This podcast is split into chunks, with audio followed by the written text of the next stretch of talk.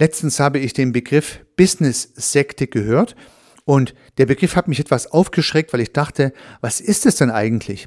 Und bei meinen Überlegungen, was eine Business-Sekte sein könnte und was das Gegenstück einer Business-Sekte ist, bin ich zu einer ganz interessanten Erkenntnis gekommen, die ich heute in dieser Episode mit Ihnen gern teilen möchte. Hallo und herzlich willkommen zum Podcast Systemisch Denken und Handeln. Mein Name ist Heiko Rössel. Nun noch eine Sache im eigenen Interesse oder vielleicht auch im Interesse von einem meiner Hörer, im Interesse von Sebastian Zwingmann. Sebastian hat mich angeschrieben und wir haben dann miteinander telefoniert und Sebastian hat die Idee, ein Hörertreffen zu organisieren. Sie, liebe Hörerinnen, liebe Hörer, können sich gemeinsam mit mir in einem virtuellen Treffen unterhalten. Sebastian hat dieses Hörertreffen im Juli diesen Jahres organisiert und zwar genau am 21. Juli. Er hat ein entsprechendes Event dafür vorbereitet und organisiert und ich bin ihm unendlich dankbar dafür. Wenn Sie Interesse haben, am Hörertreffen dabei zu sein und andere Hörer des Podcasts und auch mich im Rahmen der Möglichkeiten in Anführungsstrichen persönlich zu treffen, dann schauen Sie doch mal bei dem entsprechenden Event vorbei. Sebastian hat sich die Mühe gegeben, sogar in Google gut zu ranken, dass Sie es gut finden können. Wenn Sie im Google PCHT21 eingeben, ich wiederhole nochmal, PCHT für Podcast Hörertreffen 21, dann finden Sie diverse Beiträge, insbesondere bei dem Veranstalter Eventbrite, wo Sie dann entsprechend dieses Ticket, welches kostenlos zur Verfügung steht, zu diesem Event buchen können.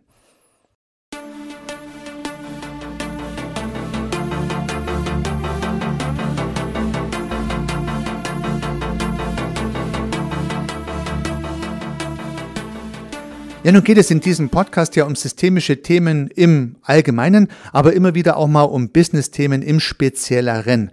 Business-Sekte klingt natürlich zunächst mal nach einem Business-Thema, betrifft aber auch andere Organisationen, die in irgendeiner Art und Weise irgendetwas anbieten, auch dann, wenn sie kein Business-Unternehmen im eigentlichen Sinne sind. Also auch ein Sozialunternehmen bietet etwas an, ein Krankenhaus bietet etwas an, ein Verein bietet etwas an. Also jede Organisation, die irgendetwas anbietet, ist im Kontext dieser Business-Sekte denkbar und es lohnt sich dann vielleicht, den folgenden Gedanken zu folgen. Ja, beginnen wir mit dem Begriff der Business-Sektor und der Frage, was ist es überhaupt? Ja, meine Hypothese ist, dass eine Business-Sekte sehr stark sich im Innen fokussiert und findet. Eine Business-Sekte hat eine starke Verbundenheit unter den Mitarbeitenden dieser Organisation, stellt also ein sehr geschlossenes soziales System dar, in dem die Menschen gleiche Werte teilen und miteinander auch entsprechend kommunizieren.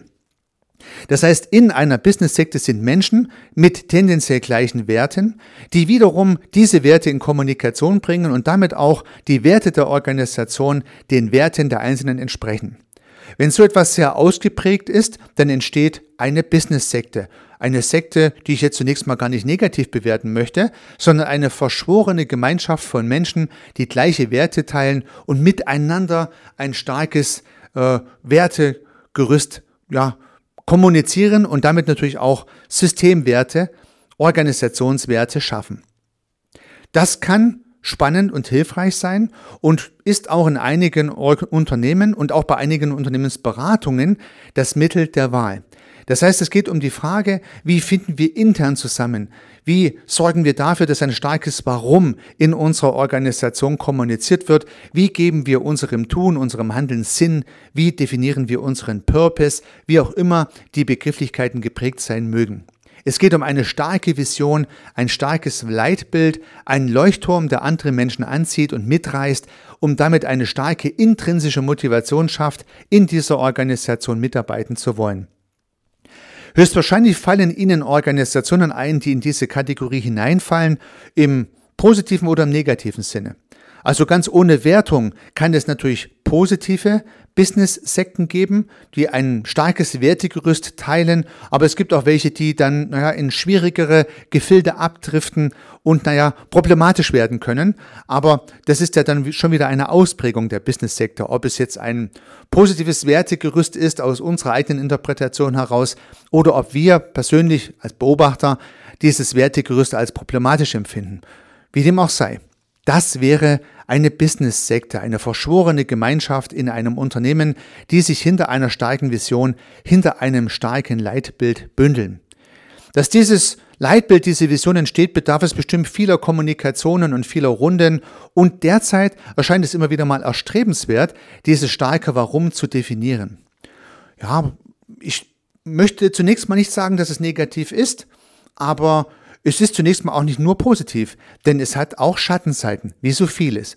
Und nun möchte ich auf die andere Seite wechseln, um auch letztendlich mal das Gegenstück dazu beleuchten zu wollen.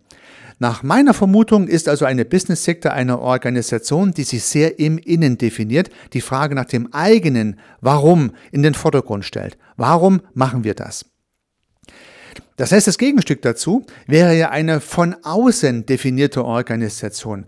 Eine Organisation, die extrem auf Kundenbedürfnisse schaut und die Frage stellt, wie können wir unsere Kunden, unsere äh, Konsumenten glücklicher machen. Und Sie merken schon, es spielt jetzt nicht die entscheidende Rolle, ob es sich jetzt hier um ein kommerzielles äh, Unternehmen handelt, welches Joghurt verkaufen möchte oder Autos oder Gartenstühle.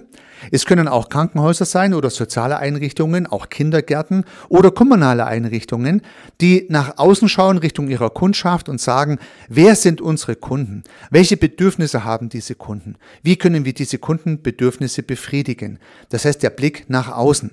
Man fokussiert sich nicht auf die eigene Motivation, man fokussiert sich darauf, die Kunden glücklich zu machen und denen das zu liefern, was sie am liebsten mögen. Das wäre eine Außenfokussiertheit, könnte man sagen, eine Betrachtung einer Organisation, eine Definition einer Organisation über die Bedürfnisse ihrer Kunden. Ja, diese Strategie wird natürlich auch häufig gefahren. Dafür gibt's ja Marktforschungen, Kundenbefragungen und all solche Dinge, um immer besser Kundenbedürfnisse zu erkennen, immer schneller darauf reagieren zu können und die Kunden glücklich zu machen.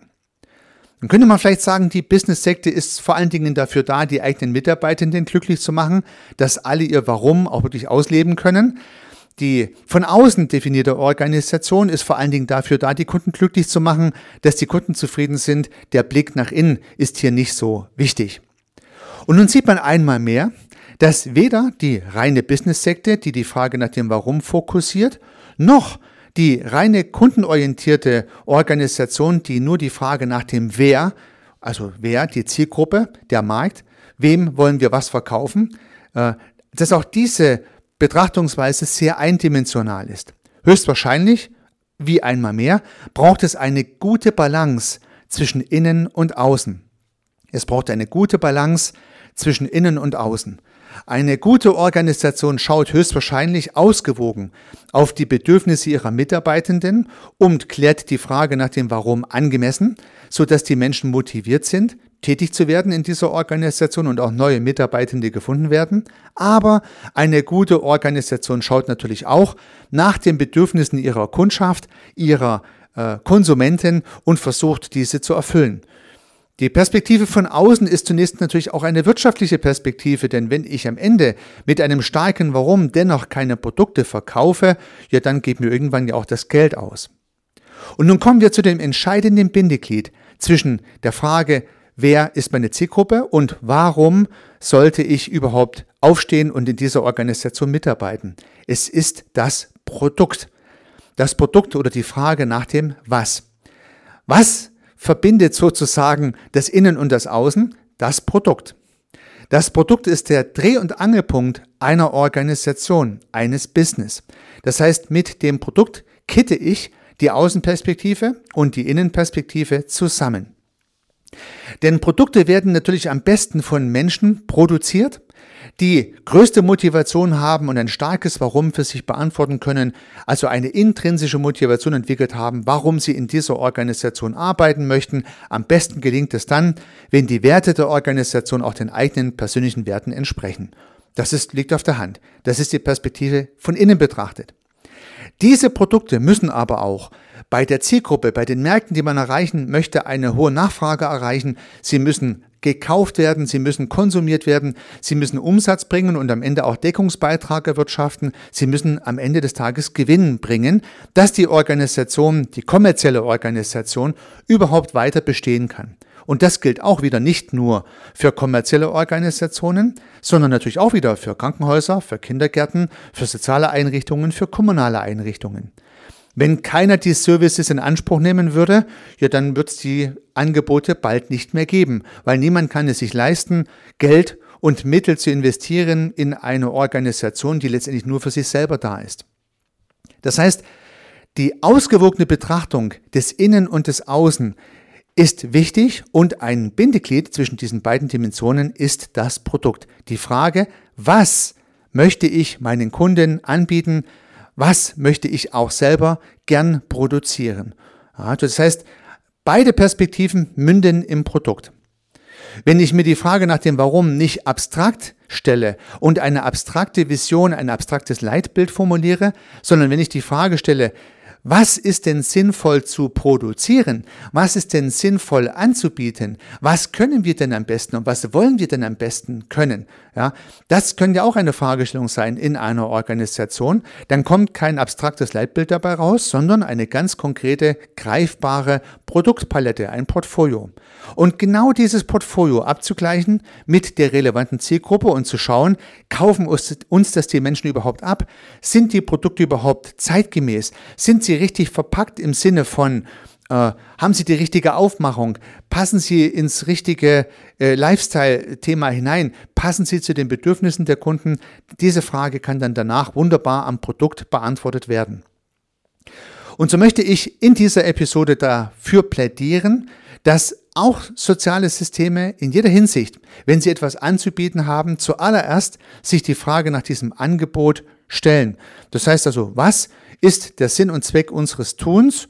Was kommt dabei raus? Was bieten wir an? Und danach die Frage nach dem Warum und die Frage nach der Zielgruppe zu beleuchten. Das geht sehr viel einfacher, sehr viel pragmatischer und kommt zu sehr viel praktischeren Ergebnissen. Dabei wünsche ich Ihnen sehr viel Erfolg. Unternehmen Sie was, Ihr Heiko Rössel.